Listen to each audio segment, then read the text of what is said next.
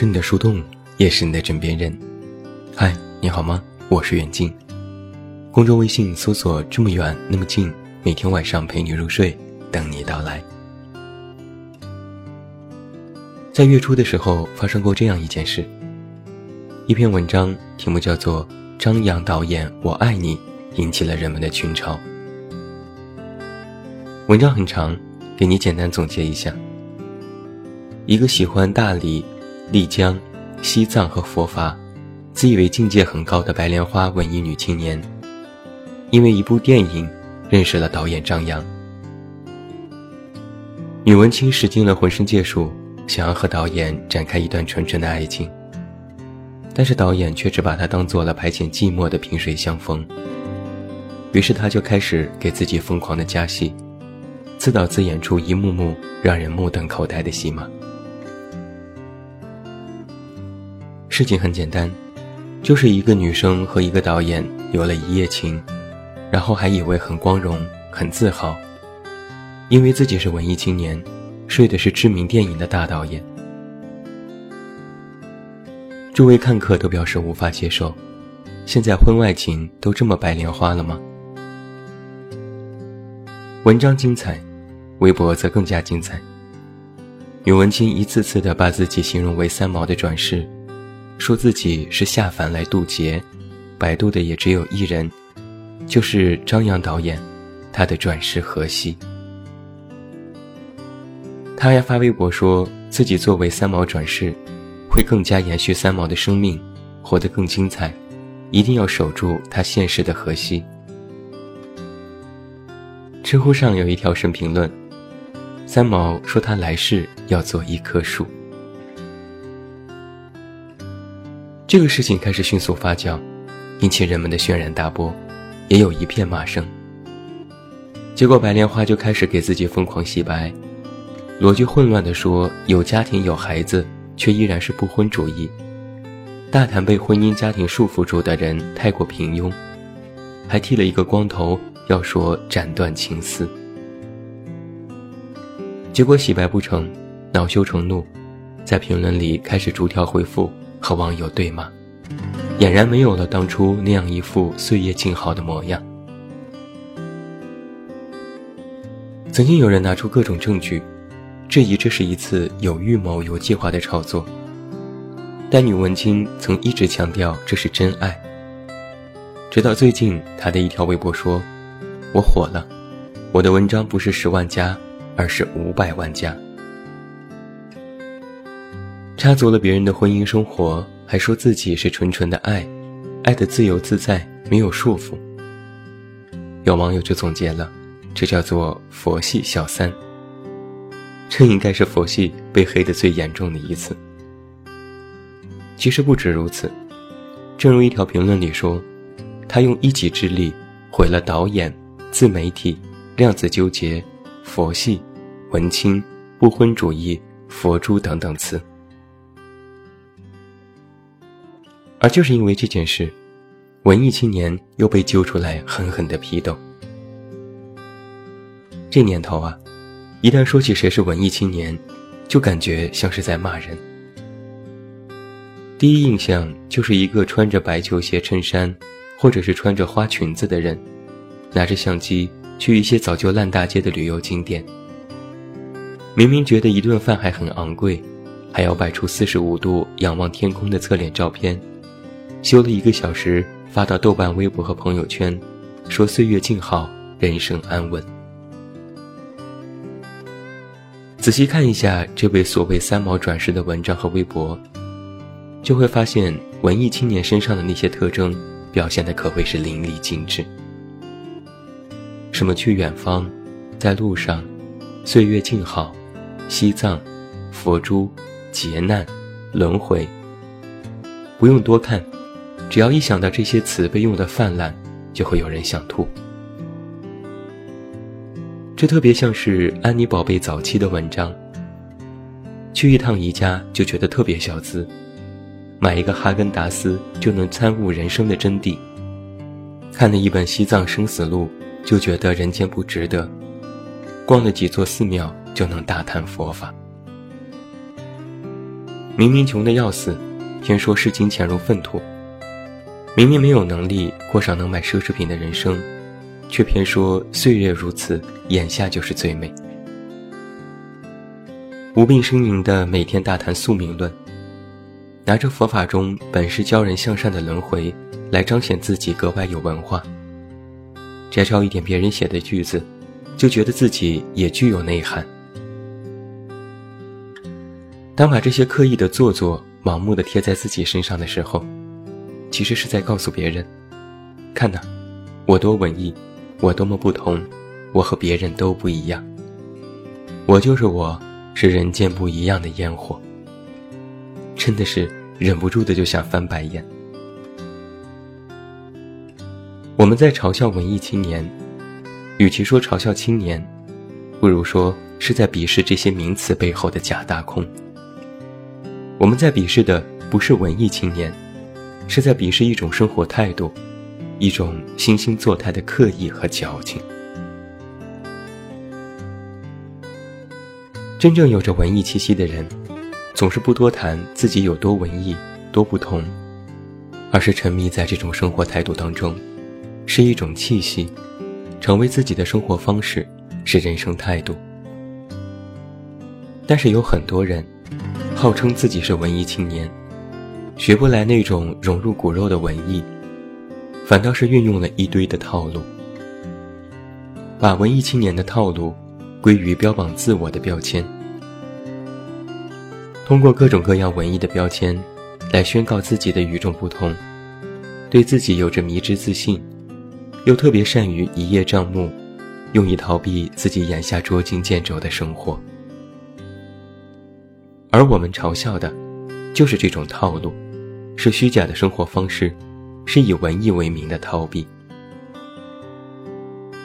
而这位自称是三毛转世的女文青，就是典型的例子。我再来给你仔细的复盘一下整个事情。女主人公自认是文青，有一天看了电影之后，觉得自己陷入了爱情。后来机缘巧合，终于遇到导演。好话说尽，献尽殷勤，最终加了微信。然后女主就开始各种臆想和导演的种种幸福生活，甚至在朋友圈开始数佛珠纪念。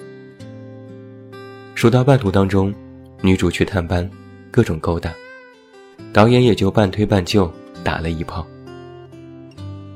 探班结束，女主又追随导演回到北京，发现他有妻儿。于是继续的数佛珠，数到八十八天之后，决定放弃。本来这事可能就结束了，但是好死不死，他去算命，算命的说他和导演是前世注定，是轮回姻缘。不知从哪儿，他又看了一篇关于三毛的报道，就说：“哎呀妈呀，我是三毛转世，导演就是我的荷西。”在朋友圈继续数佛珠。数了一百零八颗，一个轮回结束。但是这么文艺的事情，毕竟要纪念一下，于是就写了那篇被众人群嘲的文章。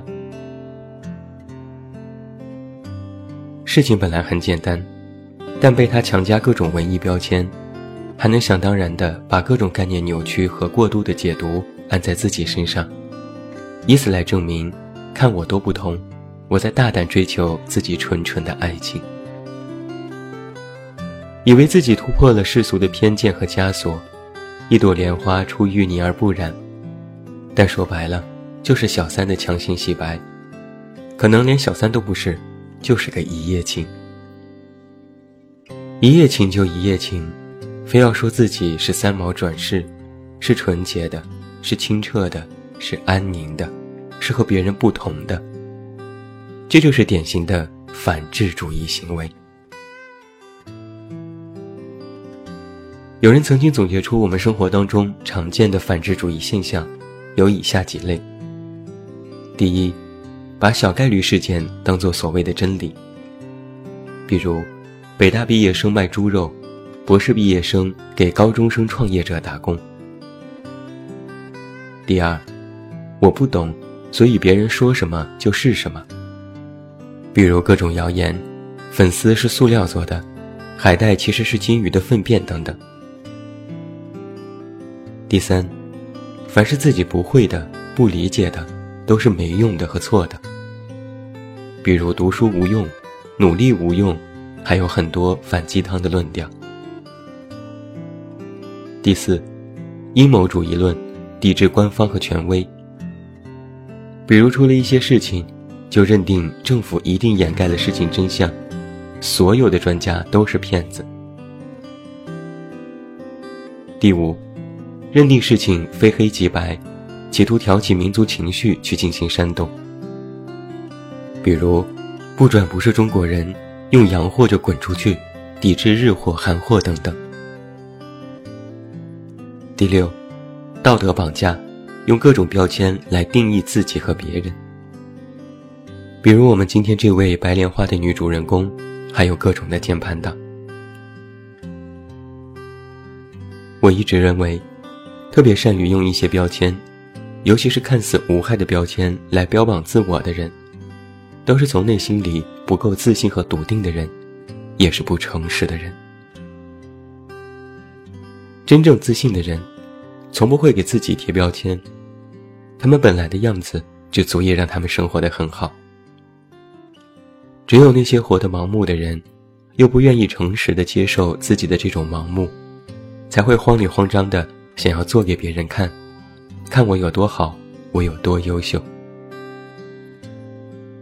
但很显然，这种人其实并没有多优秀，他们贴上的文艺标签早已被人嘲笑过无数遍，也没有任何的实际作用。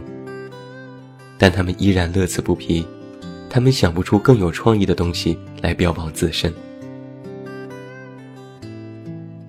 我们嘲笑文艺青年，不是真的在抵制文艺，而是在抵制这些活得太假的人。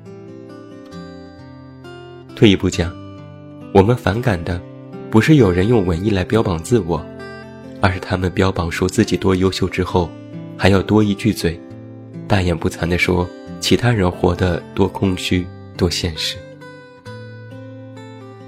而这种行为，不仅仅是对自我的欺骗，也是对其他生活方式的鄙视和诋毁。他们只觉得自己的文艺生活是对的，是好的。却反过来否定其他生活方式都是肮脏的、消极的和不美好的。这些行为和想法，就是典型的反智主义。用文艺标签来包裹自己乏味的人生，充满了媚俗，也有对真实生活的逃避。真正的文艺青年，在我看来是勇敢的，是勇于向自我挑战的。文艺的核心功能是表达，从关心自我的内心到关心别人的内心，从关心自己身边的变化到关心整个世界的变化，表达自我的生活态度，也表达对这个世界的疑惑和认同。但很遗憾，我从今天女主人公或一些人的身上看到的，只是他们只关心自己。他们只在摇旗呐喊：“我多美，我有多不同。”那不好意思，我真的没时间看你有多假。前几天我在一篇文章里看到，里面说，我们鄙视文艺青年其实是一种正确，我深以为然。的确，我们不是在鄙视，我们是在厌恶着那些娇柔造作的堆砌和毫无意义的展示。我们在抵制那些根本说不通的道理和只感动了他们自己的语言。我们讨厌的不是文艺青年，而是以文艺作为了外衣，实则内心依然枯竭和偏激的人。有句话说：“生活处处是艺术，只要你有一双善于发现的眼睛。”这话，如今看来，做到很难。最后，祝你晚安，有一个好梦。我是远镜，我们明天再见。